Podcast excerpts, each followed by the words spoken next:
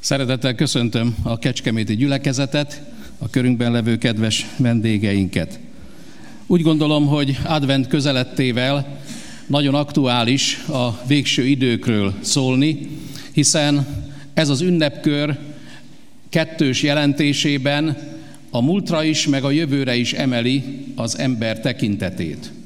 A múltra, mert az advent a maga, maga adventus, azaz eljövetel jelentésével először az Úr Jézusnak az első eljövetelére emlékeztet bennünket, és a második eljövetel pedig még előttünk van. Szerencsésebbek vagyunk, mint a tanítványok, mert ő hozzájuk annyira közel volt az Úr Jézus eljövetele, és annyira úgy gondolták, hogy ebbe az egy jövetelbe minden belefér, de legalábbis, hogy az ő generációjuk idejében visszatér még az Úr Jézus, hogy nem nagyon látták a két esemény közti különbséget. Persze óriási az átfedés a kettő között, azonban igen jelentős differenciák is vannak. A mai szolgálatomat három részre szeretném bontani. Először szeretnék az úgynevezett idők jeleiről szólni, a második részben pedig a jelenések könyvének az alapján a fenevadnak a bélyegéről, és a harmadik gondolatkör pedig egészen a mai világba hoz majd bennünket az igei alapvetés szerint, ez pedig az a kérdés, hogy vajon a mikrochip és a, a fenevad bélyege között milyen összefüggés lehetséges. Nézzük tehát először az első kérdéskört, nevezetesen az idők jeleinek a kérdését. Úgy gondolom, hogy minnyáján tudjuk, hogy mit jelent az, hogy jel. A görög Bibliánkban a szémeion azt jelenti, hogy egy önmagában is értékes, megfogható esemény, azonban a lényege az, hogy önmagán túlmutat valamire vagy valakire. A szóösszetételnek a másik eleme pedig az, hogy az idők jelei. Az új szövetségben két szót használ a görög nyelvünk az idő fogalmára. Az egyik a kronosz, ami például a kronológiából nagyon jól ismerős minnyájunk előtt, ami bizonyos naptárral, órával mérhető terminusokat jelöl. A másik pedig a kairos, amely időnek szoktuk ugyan fordítani, de lényegében inkább egy eseménynek az alkalmas ideje vagy időpontja, ami már nem annyira az idő dominanciáját élvezi, hanem inkább az alkalmasságnak egy bizonyos fontos cselekménnyel kapcsolatban. A kérdés az, hogy az idők jelei összetételben melyik szó hangzik el. Melyik szó jelenik meg elsősorban az Úr Jézusnak a szóhasználatában? Érdekes módon azt látjuk, hogy míg a közgondolkodásban azt remélnénk, azt gondolnánk, hogy itt a kronosz szó szerepel, azonban nem az, hanem a kairos. Vagyis arról van szó, hogy a görög Bibliánkban te, tehát a szémeia ton kairon, azaz, hogy a valamilyen fontos cselekmény pillanatának alkalmas idejének a jeléről, pontosabban többes számban a jeleiről van szó. Nagyon fontos ez a fogalom, mert mint említettem, az Úr Jézus használta először az Új Szövetségben. Méghozzá emlékszünk ugye rá, hogy Máté evangéliumának 16. fejezetében az első verstől kezdődő szakasz az a következőképpen hangzik tartalmilag. A farizeusok és a szadduceusok oda mennek az Úr Jézushoz, és kísértő célzattal valamiféle égi jelet kérnek, követelnek tőle. És akkor az Úr Jézus azt mondja, hogy ti ugyan a meteorológiai területen, az égnek az ábrázatáról tudtok következtetéseket levonni jelekből jelzett időjárási viszonyokra, azonban az idők jeleit azt nem ismeritek. No, itt hangzik el az Úr Jézusnak a szájából ez a kifejezés, amit a mostani első résznek a témája. De nem csak az Úr Jézus beszélt erről, hanem rácsatlakoztak erre egyrészt az ellenfelei, mint ahogy említettem, a farizeusok és a szadduceusok jelet akartak kérni tőle, Erre reflektált az Úr Jézus az előbb említett igében. Aztán a tanítványoknál is előfordul, megjelenik ez az igény, nyilván az Úr Jézusnak a korábbi tanításait is figyelembe véve. Hiszen amikor Máté evangéliumának a 24. fejezetében, a nagy eszkatológiai, tehát végső időkről szóló tanításában, amely két fejezetet ölel föl Máté evangéliumából, Márkból, meg a 13. fejezetet, amikor az Úr Jézus tanítása után kijönnek a templomból az Úr Jézus és a tanítványai, úgy olvasjuk, hogy az Úr Jézus tovább akart menni, a tanítványok azonban megállították.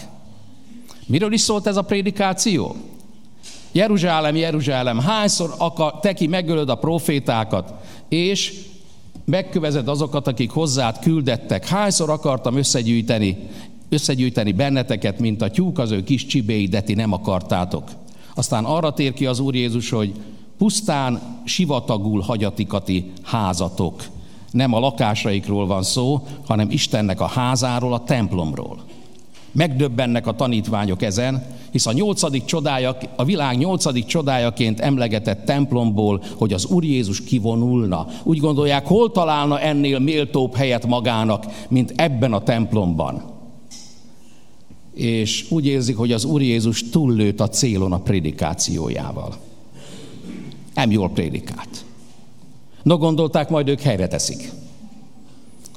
Kijöttek a templomból, az Úr Jézus menni akar tovább, a tanítványok megállnak, megállítják őt is, és elkezdik mutogatni neki a templomnak, a gyönyörű templomnak az épületeit. 12 méter hosszú kövekből épül. 6 méter a szélessége, 4 méter a magassága, egyetlen kőnek. Micsoda stabilitás, és micsoda gyönyörűség. És akkor az Úr Jézus reflektál a tanítványoknak a dicsekvésére, a prédikációt kiegészítő érveléseire. És azt mondja, hogy nem látjátok, nem értitek ti ezeket. Hát akkor mondom tovább a prédikációt itt a templomon kívül. Ha még ezt is szeretnétek hallani, hát mondom.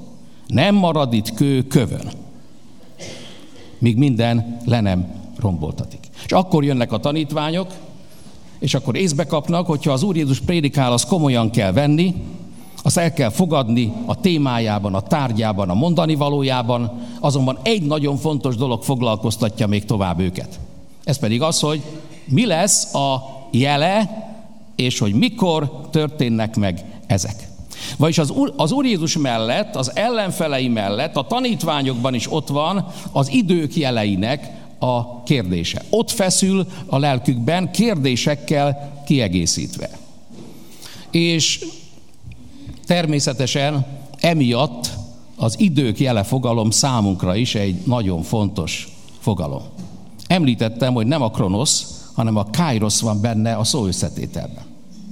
Ha a kronosz lenne, akkor jól gondolkodnánk, amikor úgy gondolkodunk, hogy a jelekből ki lehet számítani, hogy mikor jön az Úr Jézus. Ha a Kairos van ott, akkor nem, nem, ez a, nem ez a téma. Nem ez a téma. Nagyon érdekes ám ez. Hát 2000 évvel ezelőtt Pálapostól, mikor nézte a jeleket, nem azt a tanulságot vonta le belőle a többi atyafival együtt, hogy az Úr Jézus bármikor itt lehet? Ezt vonta le belőle. Mi meg néha úgy gondolkodunk a jelekről, most mutatom a kezemmel, hogy elindulnak a jelek szépen, egyenletesen fölfele, Száz év ennyi el, 500 év ennyi el, ezer év ennyi el, és akkor ki tudnánk számítani, mikor, meddig nem jön még az Úr Jézus. Mert mi ezt számítanánk ki belőle, biztos vagyunk benne. Meddig nem jön még? Mennyi időnk van, hogy lazítsunk? Mennyi idő van, ameddig nem kellene komolyan venni a dolgokat? No, ilyen jeleket a Jóisten sose adna az embernek. Erre a célra nem ad jelet, nem is erre adta. Most megint mutatom, hogy hogy adta a jeleket Isten az idők jeleit. Nem így fölfele szépen, kiszámítható módon, hanem egészen az első pillanattól kezdve itt fönt lebeg csúcsra járatva az idők jeleinek a sokasága. Csúcsra járatva adta a jeleket. Így aztán nem tudjuk kiszámítani, hogy meddig nem kell még komolyan venni a hitéletet, hanem egy nagyon fontos másik tényt közöl az idők jeleinek az szemünk előtt való megvalósulási sorozata is. azt a tényt erősíti meg, és arra emlékeztet bennünket, hogy Jézus Krisztus vissza fog jönni. És figyeljük meg, hogy még nagyon sok ember azt számolgatja, hogy mikor jön, nem gondol arra, hogy jön. Mert az időhatározón van nála a hangsúly, és nem az állítmányon. Pedig itt az alany meg az állítmány a döntő. Mert a Kairoszban a jöveteli eseménynek a ténye dominál, és nem az idő tényezője. De hát nézzük meg, hogy az újszövetségi korban milyen gondok voltak, mert gondok is voltak az idők jeleivel. Nem csak, hogy kérdések vetődtek föl, hanem magán az új szövetségen belül dokumentált módon jelentkezik, hogy az első században már amilyen tévtanítás csak elképzelhető ezzel kapcsolatban, az minden, még a Bibliában is megjelenő módon előfordult. Az egyik az volt, hogy az idők jelei már beteljesedtek, Jézus már visszajött. A másik az volt, hogy messze van még nagyon az eljövetele. Harmadik az volt, hogy olyan messze van, hogy nem is lesz abból semmi. Nagyon különbözőeknek tűnnek ezek, a, ezek az érvelések, és mégis érdekes, hogy van egy, egy, egy céltudatos, exponált közös nevezője, negatív közös nevezője.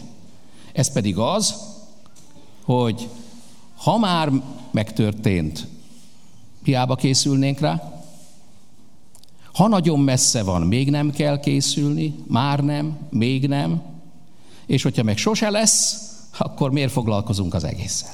Figyeljük meg a sátánnak a módszerét, hogy kinek mi tetszik, kinek mi testhez álló, olyan kísértési skálát épít föl az Úr Jézus visszajövetelével kapcsolatban, és mindig ugyanaz a célja minden különbözőség és érvelési differencia ellenére, hogy ne készüljünk az Úr Jézusnak a visszajövetelére.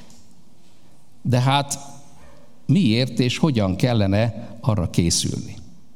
Az első század kereszténysége a legjobb hívők is nagy zavarban voltak e tekintetben. Miért? Hát azért annyi gondjuk volt az Úr Jézussal. Nagyon sok gondjuk volt. Például az, hogy úgy tudták és jól tudták, hogy a halál az a bűnnek a következménye. Hogy a halandóságot az első emberpár bűnesetétől következve hordozza az ember magába. És aztán realizálódik ez a halál minden ember életében. De hát így gondolkodtak a hívő atyánk fiai, teljesen érthető módon, hogyha az Úr Jézus megoldotta a bűnnek a kérdését, nyilván megoldotta a halálnak a kérdését is. Sőt, abból tudjuk igazán, hogy az Úr Jézus valósággal megoldotta-e a bűnkérdését a Golgotán, hogy meghalunk vagy nem halunk, ha hívők vagyunk. És azt gondolták, hogy ennél fogva hívő ember ezután már nem hal meg. Hogy korrekció történt az édennel kapcsolatban. És ez az elv, ez nagyszerűen működött. És hát gondoljunk azért egy-két olyan bibliaversre, amit a tanítványok fülével próbálunk hallani, és nem a magunkéval, akkor egész másám a helyzet. Ne nyugtalankodjék a ti szívetek, higgyetek Istenben, és higgyetek én bennem. Az én atyámnak házában sok lakóhely van. Ha nem volna, megmondtam volna nektek. Elmegyek, hogy helyet készítsek néktek, aztán visszajövök, és magamhoz veszlek titeket, hogy ahol én vagyok, ti is ott legyetek. Miért kellett volna gondolni a tanítványunknak, hogy igen, de közben nekünk majd meg kell halni? Vagy akkor azt mondta a tanítványainak, hogy vannak némelyek az itt állók közül, akik nem látnak, nem kóstolják meg a halált, addig, amíg meg nem látják az emberfiát eljönni az ő dicsőségében. Persze mi is csak a Máté 16-nak a végéig szoktuk ezt olvasni, a 17 az majd egy következő prédikációnak lesz az alapja, meg az otthoni csendességünk olvasásának is. Így aztán ezek a szavak annyira emlékeztetnek bennünket az Úr Jézus eljövetelére, hogy nem gondoljuk, hogy a 17. fejezetben a transfiguráció, a megdicsőlései történet van, amely ugye úgy kezdődik, hogy hat nap múlva, vagy nyolcad napra magához vette némelyeket az ott lévők közül, Pétert, Jakabot és János, fölvitte őket a hegyre, és aztán elváltozott előttük. A tanítványok és az első keresztjének úgy gondolták, hogy az ő életükben, ha megoldódott a bűn, megoldódott a halál kérdése. Mit jelent ez az, hogy elragadtatunk? Most is ismerek olyan testvéreket, akik évtizedek óta azért imádkoznak, hogy nehogy meghalljanak, hanem elragadtassanak. Jól megy a dolog, mert egy, akire hirtelen gondolok, 84-85 éves, tehát eddig még, eddig még sinem van. Lehet, hogy igaza lesz. Nem tudjuk.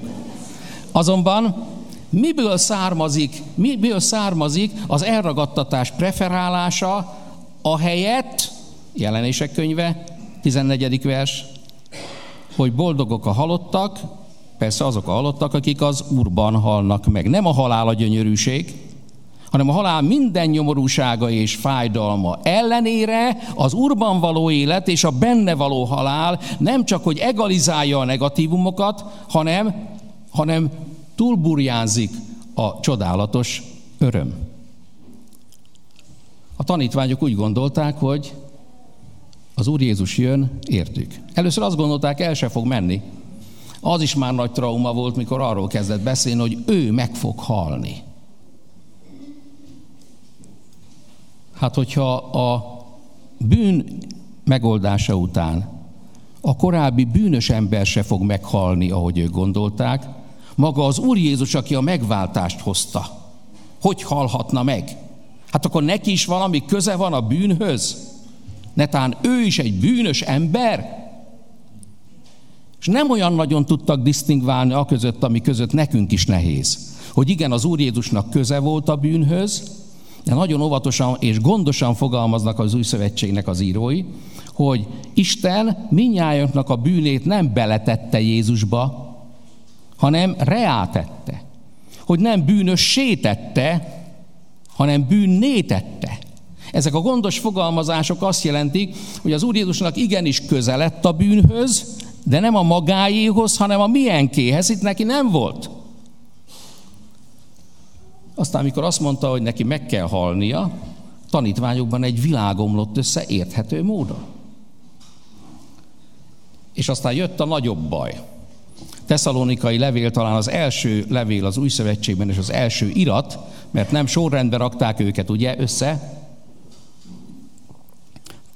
Talán a 48-50-es években keletkezett, és azért keletkezett ez a két levél, mert a tesszalonikai gyülekezetben nagy problémák támadtak. Hitbeli problémák. Ugyanis egy-két testvér meghalt a gyülekezetben. Na hát, ez aztán frusztrálta a testvériséget, mert némelyek azt mondták erre, hogy látszott is, hogy nem olyan komoly hívő. Hát persze ment a kárhozatra. Mások meg azt mondták, hogy hát mi úgy láttuk, hogy ez egy jó hívő volt, de hát akkor meg mi van a mi hitünkkel?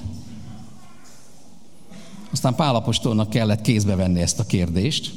Gondoljunk például az első levél negyedik fejezetének a 13. versétől a 18. terjedő szakaszban, amikor azt mondja, hogy azt szeretnénk, hogyha ti ne úgy szomorkodnátok az elhunytak miatt, mint a többiek. Nem azt mondja, hogy örvendezzetek a sírnál, szomorkodtok a sírnál, de nem úgy, mint a többiek, mert nekik nincs reménységük, nektek meg lehet reménységetek. Nem azért, mert ti hívők vagytok, hanem azért, mert az elköltözött testvéretek hívő volt. Vagyis hosszú-hosszú út vezetett az új szövetségben odáig, hogy a testvérek eljussanak az előbb idézett jelenések könyvében található igéhez, hogy az Úr sokkal jobbat csinált az ő megváltó halála által, mint amit vártak a tanítványok. Azt várták, hogy a földi életet meghosszabbítva, prolongálva, állandósítva a halált fogja eltörölni. Az Úr meg ennél sokkal többet adott. Nem az első halált, hanem a második halált, a kárhozatot oldotta meg. És a néha idős testvéreket látogatunk kórházban vagy az otthonukban, és azt mondják, hogy testvérek, ne azért imádkozzatok már, hogy tartson itt az Úr, hanem azért, hogy vegyen már magához, akkor elgondolkodhatunk azon félig meddig egészségesen is, hogy vajon tényleg a föld életnek a prolongálása lett volna az az óriási nagy jutalom, amire az Úr Jézusnak érdemes lett volna meghalnia? Vagy az örök kárhozattól való megszabadítás az az igazi érték, amiért az Úr Jézus kész volt odaadni szeretetből az ő életét értünk. Szóval az idők jelei. Nagyon sokféle jel van, amelyről a Biblia szól. A doktori disszertációmban foglalkoztam ezzel, és hosszú-hosszú oldalokon át különböző csoportosításokban közöltem, hogy milyenféle jelek vannak a Bibliában. Most erről én nem szeretnék szólni, hanem inkább arról, hogy mire késztessenek bennünket a ma is csúcsra járatottan megfigyelhető jelek. Az, hogy a szeretet sokakban meghidegül, az, hogy a kapcsolatokban nem, hogy szeretet közösség lenne, hanem testvér testvér ellen támad, hogy családokon belül feszültségek vannak, hogy zöld vonal van arra, hogy följelentse egyik ember a másikat, vagy éppen, hogy háborúknak a hírét kell hallani, és néha nem is messze, sőt a régi egyszerű háborúk helyett, hogy az egyik ember megöli a másikat, lelövi a másikat, újabb háborús módszereket talált ki az ördög. Alig, hogy fölkészült a világ arra, hogy hogy kell háborút vívni, meg megnyerni, jött a, jött a terrorizmus, méghozzá az öngyilkos merénylőkkel. No, erre nem volt fölkészülve a nyugati világ. Aztán, amikor már kezdte a titkos szolgálati rendszer lassanként ezeket is itt ott, ott megelőzni, akkor jött egy újabb módszer. Nem kell fegyver, nem kell robbanó szerkezet a testre, csak sokan elindulunk, és akkor mit lehet csinálni? Szóval megvannak a jelek ma is. Transformálódnak egy kicsit, de lényegükben, célkitűzéseikben és a jelzett eseményre vonatkozóan állandóan csúcsra járatva láthatjuk a jeleket, vagyis azért adta így őket Isten, hogy minden generáció embere legyen készen Jézus Krisztus érkezésére. Mert a Pálapostól korábban még nagyon gyerekcipőbe jártak volna a jelek, akkor az első generációs hívőknek nem kellett volna erre készülnie. No de az Úr Jézusnak a jövetele, egy kicsit idézőjelben mondom, pedig nem kellene, kétféle módon valósulhat meg. Úgy mondjuk ezt, hogy a kozmikus eszkatológia az arról beszél, hogy az Úr Jézus parúsziája, visszajövetele megtörténik, és akkor ezzel egy pillanatra a teljes világtörténelemnek úgy, ahogy most működik, vége van. Az idők jelei klasszikusan erre, eze, erre az eseményre utalnak. Igen ám, de hát ugye a Bibliában nem túl sok szó van az individuális eszkatológiáról, a magunk életének a dolgairól, mert akkor még mindenki úgy gondolta, hogy nem fog meghalni. Aztán később már egyre inkább foglalkoztak azzal, maga Pálapostól is, ugye először még azt mondja, hogy mi, akik élünk, akik megmaradunk az Úr eljövetelére, egy Tesszalonika 4-nek az egyik verse, aztán mit mond az utolsó levelében? Ez volt az első. Mit mond az utolsóban, a második Timóteusi levélben? Azt mondja, mert én immár megáldoztatom, és az én elköltözésem ideje beállott. Mit mond ezzel? A haláláról beszél, méghozzá megáldoztatom, a mártír haláláról beszél. Vagyis, amellett, hogy várjuk az Úr Jézusnak az eljövetelét, amellett várnunk kell a magunk elmenetelét is. Mert egyénes, egyénileg, személyesen, eddig még minden generáció embereinek eddig ez lett a sorsa. Csak az utolsó generáció hívőinek lesz az elragadtatás. Jó az, hogyha arra is gondolunk, természetesen, várjuk az Úrnak a megjelenését, de ne felejtsük el közbe, hogy míg az ő visszajövetelére várunk ilyen módon, vegyük észre azokat az idők jeleit is, amelyek szintén benne vannak a Bibliában, hogy meghomályosodik a látás, hogy csökken a hallás, hogy a lábak meginognak, hogy a kéz remegni kezd, benne van ez a Bibliában. Vegyük észre ezeket a jeleket is, mert vagy hív bennünket az Úr, vagy pedig jön mindenkiért egyszerre az Úr. Mi a feladatunk tehát? Akár az egyéni életünkben észrevett jelek, akár a kapcsolatokban, akár a történelemben, akár a politikában észrevett jelek, késztessenek tehát arra bennünket, hogy mit mondott az Úr Jézus? Ti is azért legyetek készen. Mert amely órában nem gondolnátok, abban jöjj el az embernek a fia. Testvérek, ha az idők jeleiből ki lehetne számítani, hogy mikor jön, ezt nem mondta volna az Úr Jézus. Ezt nem mondta volna az Úr Jézus. Mivel azonban nem azért adta a jeleket, hogy kiszámítsuk, hanem azért, hogy biztosak legyünk benne, és a fölkészülés, a készenlét állapotának a megteremtésével foglalkozzunk a lelkünkben, ezért aztán azt mondta, hogy legyünk mi is mindig készen. Sok-sok igehirdetés el szokott itt hangzani, és tudom, hogy abban nagyon sokszor előkerül az, hogy igen, igen, de mit jelent a készenlét, úgyhogy ezt meghagyom a Mike Sámuel testvérnek majd az igehirdetésekben. Az első szakaszban egy általános újszövetségi képet szerettem volna röviden fölvázolni az idők jeleiről. Most egy kicsit szűkítjük a kört, és koncentrálni fogunk a második témakörünkben a fenevad bélyege témakörében a jelenések könyvére. Mielőtt azonban ezt tenném, szeretnék egy néhány bevezető gondolatot elmondani. Azt hiszem, hogy minnyáján tudjuk azt, hogy az emberi történelemnek a kezdetétől fogva szükségessé vált az egyéneknek a beazonosítása.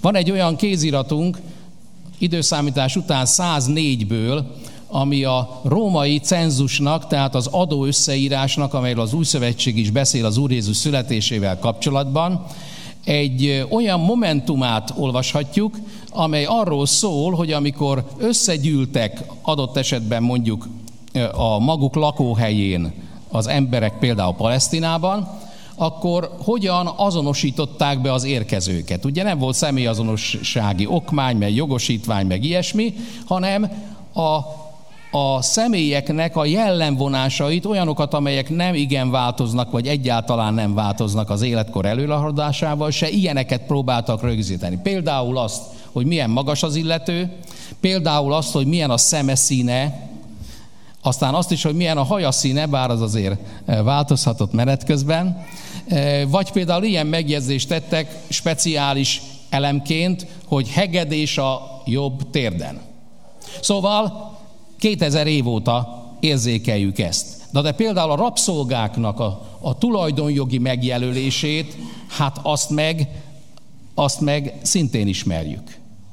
A, azok a, azok a fölhevített vasbélyegzőkkel a bőrbe való beleégetések, ami persze elsősorban állatoknál volt szokásos, de ha beszélő szerszám volt a rabszolga, hát akkor őnáluk is alkalmazták. Aztán egy nagyot lépek előre, természetesen megjelentek a különböző okmányok. Kézzel írva, írógéppel írva, számítógéppel írva, biometrikus adatokat tartalmazva. Szóval egyre inkább a pontosítási igény az azonosítás tekintetében. És akkor jön lényegében a bibliai fenevadnak a bélyege. Hat helyen olvashatjuk a jelenések könyvében, a 13. fejezetben jelenik meg először, a 14. fejezetben kétszer, a 16. fejezetben egyszer, és a 19. 20. fejezetben egyszer-egyszer. Ez összesen hat. Nagyon fontos azt látni, hogy mindenki beszél a fenevad bélyegéről, és nagyon keveset hallok Isten elpecsételéséről. Pedig erről kellene többet beszélni. Ugye arról van szó a jelenések könyvében, és itt előképek is vannak, és végső beteljesedés is van, arról van szó, hogy Isten elpecsételi magának az övéit, figyeljük meg a két különböző szót, pecsét és bélyeg. A bélyeg a, a szfrágisza görögben, és a kalagma a másik szó, ami meg Istennek az elpecsételését jelenti. Még a szóválasztás különbsége is érzékelteti, hogy annak ellenére, hogy a tulajdonjognak a jelzésére szolgál mindkettő, de hát az egyik most a fenevadnak a, a személyét a drámai jelenetből emeljük ki a valóság irányába, a sátánnak az elpecsételése, a sátánnak a tulajdonjogi jelzése, a másik pedig Istennek a tulajdonjogi jelzése. Ez az egyik nagyon fontos dolog, hogyha a sátán eh, bélyegéről beszélünk, akkor ezt megelőzően föltétlenül beszéljünk Istennek az elpecsételéséről. Mert nem arról van szó, hogy bizonyos embereket elpecsétel magának a sátán, a többiek meg ott vannak a senki földjén. Ó, nem. Arról van szó, hogy akit Isten nem pecsételhet el magának, mert ez nem kötelező, se az egyik, se a másik nem kötelező. Tessék elolvasni a Biblia verseket, aki felveszi magára a fenevadnak a bélyegét. Önkéntes dolog. A sátánnak a hatalma az Úr Jézus Golgotai kereszt halálával megtört. Ezt követően nem lehet csinálni azt a sátánnak, hogy akaratunk ellenére fog elkárhoztatni bennünket, vagy a maga tulajdonává rögzített módon el, kisajátítani, vagy elsajátítani. Óriási különbség ez a sátán hatalma vonatkozásában. Ettől kezdve csak önkéntes alapon lehet belépni a sátánnal való közösségbe. Persze egy dolgot tud csinálni, és ez se semmi, hogy tud csábítani, hogy tud ígérgetni. De partner kapcsolat kell hozzá, hogy az ember vele kapcsolatba kerüljön. Ez egyik nagyon fontos dolog tehát, hogy az isteni elpecsételés és a sátáni elpecsételésen kívül nincs más lehetőség. Azt mondtam, hogy előképek vannak és végső beteljesedés. Az előképi helyzet az már most is fönnáll. Az emberek nagy többsége azt magyarázza be magának, hogy ő a középúton van. Igaz, hogy nem elpecsételtje Istennek, na de hát a sátánnak se. Ő közömbös ebben az ügyben.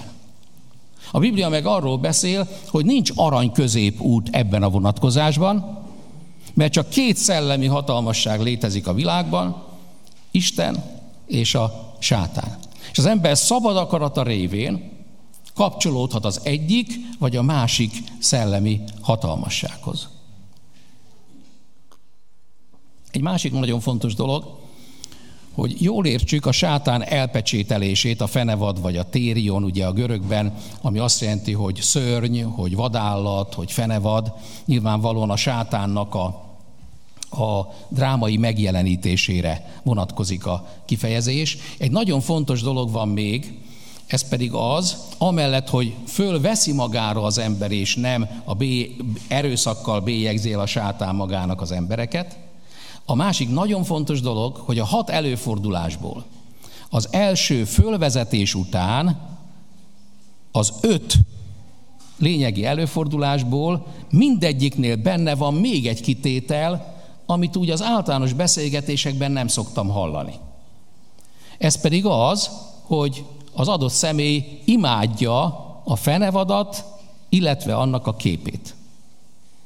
És nagyon érdekes a görög nyelvben, ugye egy kájjal, egy éssel van összekapcsolva a kettő, hogy magára veszi a fenevad bélyegét, és imádja annak a képét. Közben a görög nyelvben az és kötőszó az sokkal többet jelent, mint a magyarban, és időnként egészen mást. Azt is jelenti, hogy azaz tudni illik más szóval, aztán jelenti a mi ésünknek azt a hosszú és széles skáláját, hogy mellérendelés, és jelenti a végén azt, hogy ellentétes. Azonban ellenben. Ezt is jelenti. Na most a kérdés az, amikor találkozunk a Bibliánkban egy éssel, mert így szokták ezt fordítani általában a fordítók, hogy akkor melyik változatra kell gondolni. És ezt csak teológiai elemzés után lehet föltételezni, vagy meghatározni. Én úgy gondolom, hogy ezen a helyen ez a bizonyos és, ez nem mellérendelést jelent, hanem gyakorlatilag azonosítást jelent. Egy képies megjelenés, megjelenítés után egy tartalmi azonosítást. Akkor úgy fordítanám, hogy aki magára veszi a fenevad bélyegét, azaz lényegében, tartalmát tekintve imádja a fenevadat, illetve annak a képét. Vagyis mit jelent az elpecsételés? A sátán részéről a tulajdonjognak a fölajánlása, hozzáteszem, sok-sok evilági haszonnal megspékelve. Csak azok adhatnak meg, vehetnek, olvassuk ebben a szakaszban, akiken rajta van a fedevadnak a bélyege. És azok nem, akiknek, akiknek a homlokán, vagy a jobb kezén, karján a, az Isten pecsétje van. Vagyis van a történelemnek egy része, ahol a sátán a maga elbélyegzéséhez és a maga imádásához, ami nem föltétlenül ilyen becsukott szemű, összetett kezű imádásám, hanem alárendeltség, engedelmesség, dicséret és magasztalás. És hozzá társítja a pozitívumokat. Hát ki a csoda nem mozdulna mostanában? Ezért mozdulnak nagyon sokan, mert most ebben a világban számos anyagi haszonnal, üzleti haszonnal, érvényesülési lehetőséggel együtt jár. Az Istennek való elpecsételtség meg ilyen lehetőségekkel nem jár. Hát aki nem hívő, száz ötletet kap a könyvelőjétel, hogy hogy kell, hogy, hogy mondják, optimalizálni az adózást. Aki meg hívő, annak meg ott van a Bibliája. Mire megy vele? A törvények meg általában úgy vannak kialakítva, hogy az adó optimalizálás ellenére is valahogy azért működjön, illetve, bocsánat, nem működjön a vállalat. Szegény hívők meg, akik nem akarnak csalni, csodálkoznak, hogy nehezen megy. Hát persze, hogy nehezen megy. Mert az elkötelezettséghez az ajánlatok, azok föllazított etikai érzékre appellálnak, és időnként törvénykijátszásokra is appellálnak. Az Istennek való elpecsételtség meg valami egész másról szól. Az Istennek való engedelmesség. És akkor ne csodálkozzunk, hogy az Úr Jézus azt mondta a tanítványainak, hogy e világon nyomorúságtok lesz. És ehhez még az se kell, hogy keresztjén ellenesség legyen egy, egy környezetben. Ehhez csak egy Krisztus melletti elkötelezettség kell. Igen ám, de gyorsan menjünk tovább. A jelenések könyve arról is beszél, hogy lesz egy időpont, amikor a dolgok megváltoznak. Amikor arra való a sátánnak a bélyege, hogy kiket kell megbüntetni, hogy kik fognak a kárhozatban kikötni, és alla való az Istennek a, az elpecsételtsége, az elpecsételése, hogy kik fognak üdvözülni. De hát az az elv, figyeljük meg a magyar közmondásokat. Akármilyen közmondások is ilyenek egyébként, sokszor. Jobb ma egy veréb, mint holnap egy túzok. Jobb ma egy evilági érvényesülés, mint holnap egy üdvösség. Erről van ám szó. És amikor mérlegre teszi az ember a kettőt, az egyiket tapasztalja, a másikat hinni kellene, akkor a tapasztalat fölülírja a hitet. Hívőknél is kockázatos. Nagyon figyeljünk rá. Mert vannak az Úrral való közösségben nagyszerű tapasztalatok. Hányszor gyógyított már meg engem az Úr? Sokszor. Ezek tapasztalatok. Úgy is mondhatnám, hogy ezek erősítik a hitemet. De egyszer nem fog meggyógyítani. Egyszer belehalok, és akkor mi lesz? Ha a tapasztalatokra építem az életemet, akkor sokáig egész jól megy. De van egy pont, és pont a végén, amikor lehet, hogy egyedül leszek a kórházba, amikor a feleségem se tud velem kommunikálni, hogy túl szokták érni a férjüket, ugye? És akkor mi marad? Az marad, hogy ha a tapasztalatokra építettem a hitéletemet, akkor, akkor végem van. És pont a végén van végem. A fizikai életem végén van végem lelkileg. Ami azt jelenti, hogy használjuk a tapasztalatokat, de ne felejtsük el, hogy a hit az, a hit az, ami bennünket végső soron az üdvösségnek a kapujában is, a küszöbön átsegít, mert ott a tapasztalat, esetleg a múlt tapasztalatai erősíthetnek, de a jelenleg tapasztalat hiányában kudarcként élnénk meg az Úrral való kapcsolatunkat, nem segít az Úr, nem jön az Úr, nem gyógyít meg az Úr.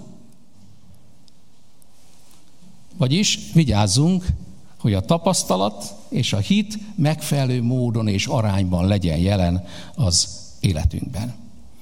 Szóval a pecsétnek a képies, a jelenések könyve drámai műfajának megfelelő képies megjelenítésben ott van a tartalom is, segítségül oda tette Isten szent lelke, hogy ez azt jelenti, hogy nem egy kívülről akaratunk ellenére ránk nyomott, emberre nyomott bélyegről van szó, hanem egy szellemileg elkötelezett ember látható, érzékelhető, letagadhatatlan, és egyszer, egyszerre melbevágóan kiózanító, érzékelhető eleméről van szó.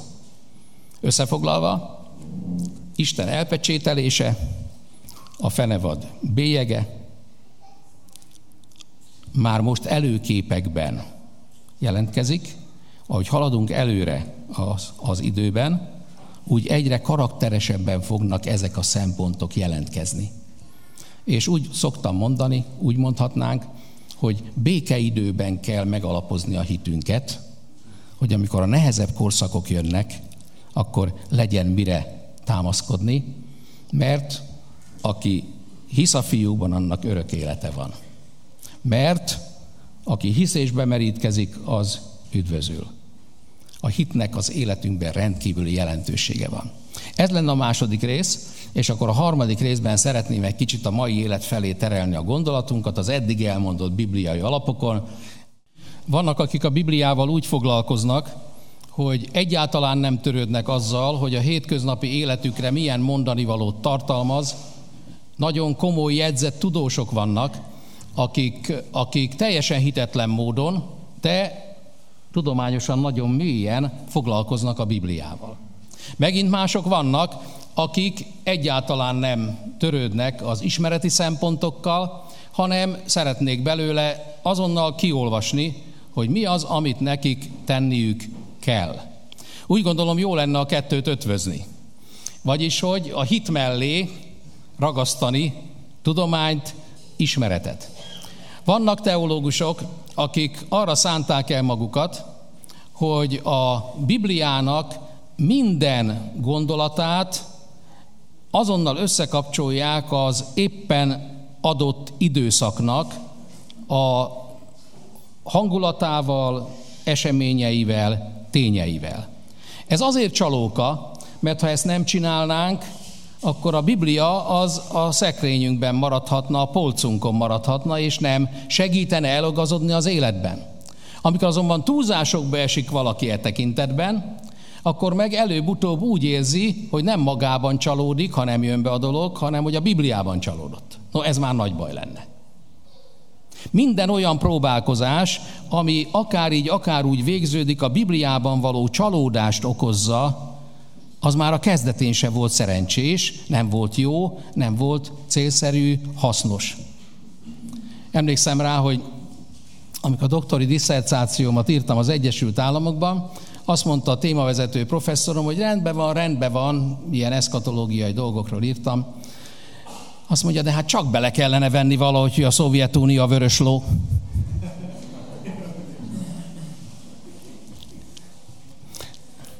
Aztán mondtam neki, hogy két okból nem veszem bele. Az egyik az, hogy szeretnék hazamenni. Ez a 80-as évek legelején volt. A másik, hogy, hogy, hogy, hogy teológiailag is úgy gondolom, hogy, hogy óvatosan, óvatosnak kell lenni az ilyenfajta párosításokkal. Hát akkor mi nem tudtam, hogy a Szovjetunió meg fog szűnni, és a Vöröslónak az egész ügyét levehetnénk a napirendről, ha ezt beazonosítjuk, sárgaló, Kína, és így tovább, és így tovább. Úgy érzem, hogy ilyen, ilyen párosításokkal, e, mintha valaki a hóba szúrná le az oszlopot, a karót, és ahhoz kötné a lovát. Hát amíg fagy van, addig nincs baj. De olvadás jön, el fog sétálni a ló. Szóval nagyon meg kell gondolni azt, hogy a végső beteljesedések tekintetében, ezt hangsúlyozom, végső beteljesedések tekintetében képesek vagyunk-e mi ilyen azonosításokra. De gyorsan hozzáteszem, hogy a Bibliában a beteljesedések azok sokszor teraszosan működnek. Vannak előképei a végső beteljesedésnek, amelyek jellegében hasonlóak, céljában hasonlóak, de kiterjedésében, hatókörében még nem azon a szinten állnak. Ezt én el tudom fogadni. Sőt, biztos vagyok benne, hogy vannak ilyenek. De nagyon fontos, úgy mi a probléma? Az, hogyha a végső beteljesedést mondjuk ki egy előképi beteljesedésre, akkor azt a témát letudtuk. És nem fogunk azon a területen már semmit várni. És ez az, ebben az a baj, hogy nem készülünk föl olyan dolgokra, amelyek nem hogy gyengébben, hanem még erősebben fognak megjelenni a jövőben. Ezért kockázatos ez a gondolkodás. Szóval, az előbb említettem a személyazonosításnak a különböző módodatait, de észrevettem, hogy most nem kell tovább mennem, mert akkor már a biometrikus dolgok után jönne a radio frequency identification, ugye, vagyis a rádió hullámok alapján történő azonosítás. E, egy évvel ezelőtt körülbelül csúcson volt ez a téma.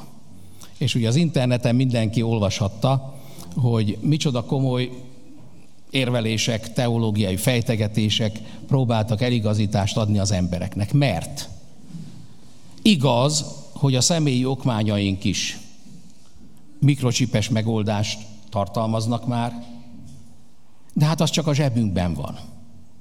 Igaz, hogy mindig ott van. Igaz, hogy mindig hordani kell magunknál állítólag, de hát az még, az még csak a zsebünkben van, az rajtunk van. Az akónk, ami rajtunk van, abban van. Aztán igaz, hogy a mikrocsipes beültetések is megindultak, tehát addig, amíg a kutyákba kellett beültetni, addig a kutya gazdái persze anyagi okok miatt lázadoztak, mert azt hiszem 5000 forint volt talán annak idején, és hát az egész kutya nem ért annyit, de hát, de hát mégis be kellett ültetni de elvi, okok, elvi okokra nem hivatkoztak. Hát nyilván a lógazdája az úgy volt vele, hogy egy lóhoz képest 5000, akinek egy lova van, annak van 5000 forintja is általában, főleg, hogyha hobbinak tartja a lovát. E, ott nem volt olyan nagy, olyan nagy gáz ebből. Igen, ám csak amikor az, az jött el, hogy hát az ember azonosítására is nagyon jó lenne. De nem is így kezdődött. Talán úgy kezdődött, hogy orvosi szempontból a diagnosztika területén, hogy az Alzheimer kórosoknak eh, milyen sokat segít ez. És biztos vagyok benne, bár nem értek hozzá, hogy ez így lehet.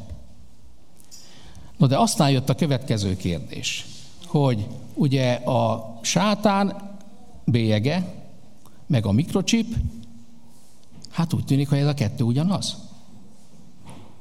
Mert az is fölvetődött ám, ugye, hogy rendben van, rendben van de amikor majd a mikrocsipen keresztül lehet az embereket irányítani, akkor már, akkor már még közelebb került a két gondolat, a két téma egymáshoz. Hát a kérdés az, hogy mit mondjunk mi erre. Mit mondjunk mi erre? A mikrochip ügye beépítése egyébként nem kötelező. Úgy olvastam, hogy az Egyesült Államokban 2017-re eh, már kötelezővé akarják tenni, és a katonaságon belül a katonaság kötelékébe tartozóknak ott már most is működik ez. Úgy hallottam, hogy, hogy eh, beépítések történnek, és talán 50 dollár körül volt egy évvel ezelőtt, hogy általában ide a, a, a hüvelykúj és a mutatói közé eh, ültették be. Igaz, hogy néztem egy pár képet, hogy hát azért annyira nem pontos a helyzet, mert általában ugye a, a bal kézhez ültetik be, ahogy én kibogoztam a fényképekből, a képekből, itt meg jobb kéz van, de sose exponálták, ami nem, ami nem stimmel, csak mindig azt, ami stimmel. De nekem nem ez a fő problémám. Természetesen nem ültetném be magamba ezt a csipet. Ez az első dolog. De azért a kérdés az, hogy ha én ezt személyesen így döntök, akkor teológiailag ez befolyásolja a véleményemet, vagy a, a gyakorlat a teológiámat, vagy a teológiának kell a gyakorlatot befolyásolnia. És azért van egy nagyon érdekes kérdés. Ugye azt mondták már évtizedekkel ezelőtt, hogy most már, kicsit én most túlozok, dramatizálom a helyzetet, meg karikírozom, már vissza tud jönni az Úr Jézus, mert annyi atomfegyver van már fölhalmazva, hogy akkor már meg tudja oldani, hogy tűzben pusztuljon el a világ. Nekem akkor is voltak már kérdéseim, pedig ez már jó régen volt, hogy hát az Úr Jézusnak szüksége van a mi eszközeinkre? Mert ő egyébként teljesen tehetetlen lenne. Mert akkor egyszer a dolog, le kell szerelni egy csomó atombombát, és nem tud visszajönni az Úr Jézus. Jó kitolnánk vele, nem? A másik dolog, a mikrocsipnél. Ugyanez a kérdés. Szüksége van a sátánnak, most fordítok egyet a dolgon, szüksége van a sátánnak arra, hogy általunk készített technikai eszköz révén avatkozzék be az életünkbe? Ádámnak meg Évának milyen mikrocsipje volt? Aztán egész jól ment a dolog neki, mármint a sátán oldaláról. Egész jól ment. És azóta a történelemben azt mondják, hogy 15 év kell körülbelül annak, hogy, hogy, hogy ez majd ilyen módon a befolyásolásnak az eszközévé legyen. És addig mi van? Addig ül, a, ül az ördög és, és, és sakkozik, vagy nem tudom, mit csinál, mert azt mondja, hogy hát még kell egy kis idő, hogy tudjak az emberekkel foglalkozni. Én úgy veszem észre, hogy egész jól tud foglalkozni ma is az emberekkel. A Golgota az igen.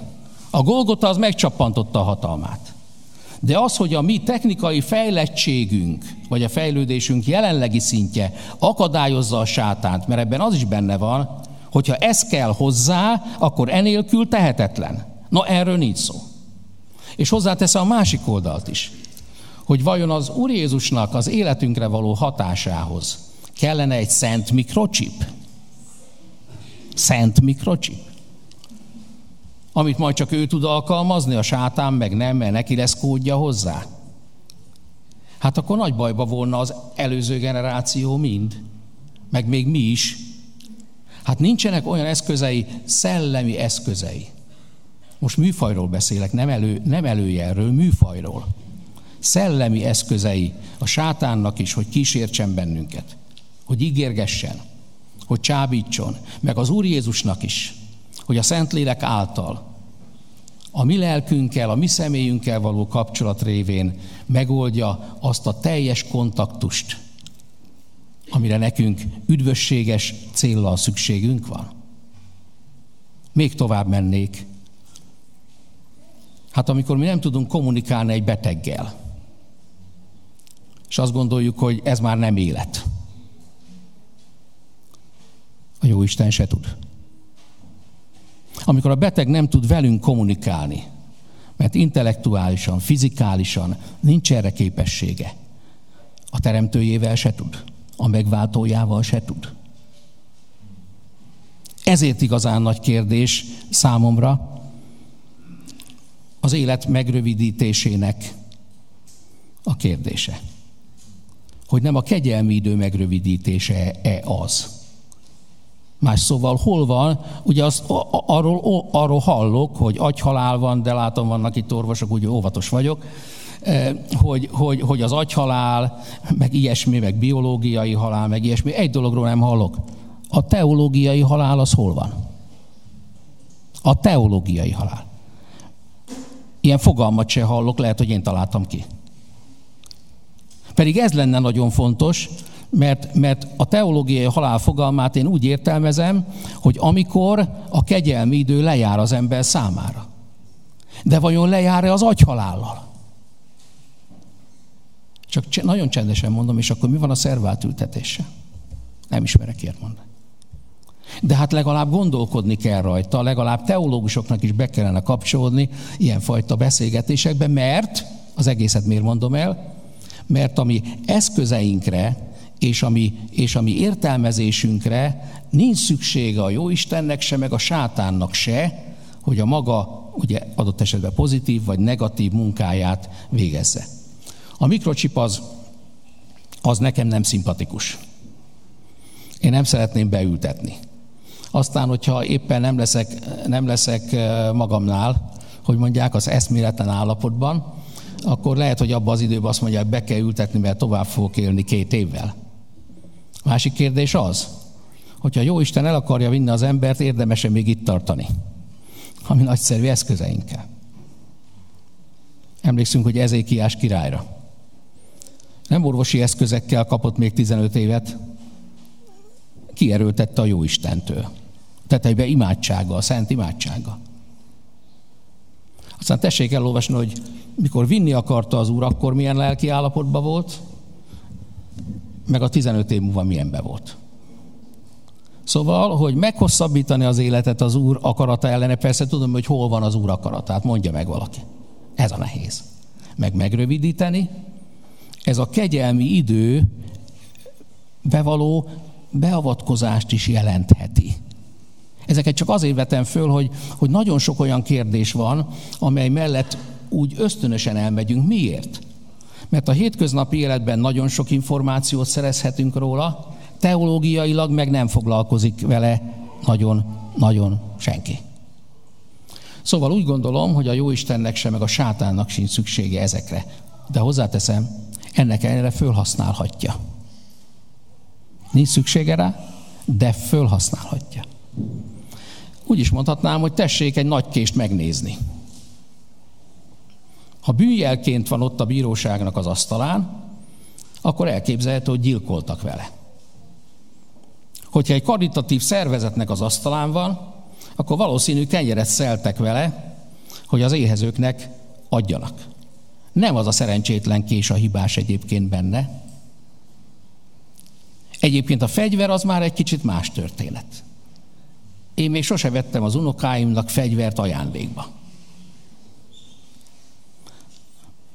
Azért nagyon sok hívő ember vett már, mert a gyerek szereti is, ugye árulják is, nagy a választék, jön a karácsony, és így tovább. Úgy gondolom, hogy bizonyos eszközöknél nehéz föltételezni a jóra való felhasználást. Egy terroristára szerelhető bombát nem hallottam még, hogy jóra tudtak volna használni. De általában az eszközök azok szolgálják a gazdájukat. Az a kérdés, hogy Istene a gazdája, hívő embere a gazdája, vagy éppen ellenkezőleg. Záradékul tehát azt mondanám, az idők jelei itt vannak közöttünk is. Egyéni életünkben, családunk, hozzátartozóink életében láthatjuk az egyéni életnek a idők jeleit, és láthatjuk a történelemben, a környezetünkben. Legyünk hát készen, mert nem arra valók, hogy kiszámítsuk az időt, hanem a tényét erősítsük meg a lelkünkben, amely viszont nem haladékot ad nekünk a fölkészülésre, hanem sürget bennünket, hogy legyünk készen, mert bármennyire is tudunk ma számolgatni, nem tudjuk, hogy mikor fog eljönni, de azt tudjuk, hogy el fog jönni. Legyünk hát készen, amikor érkezik a mi Urunk. Amen.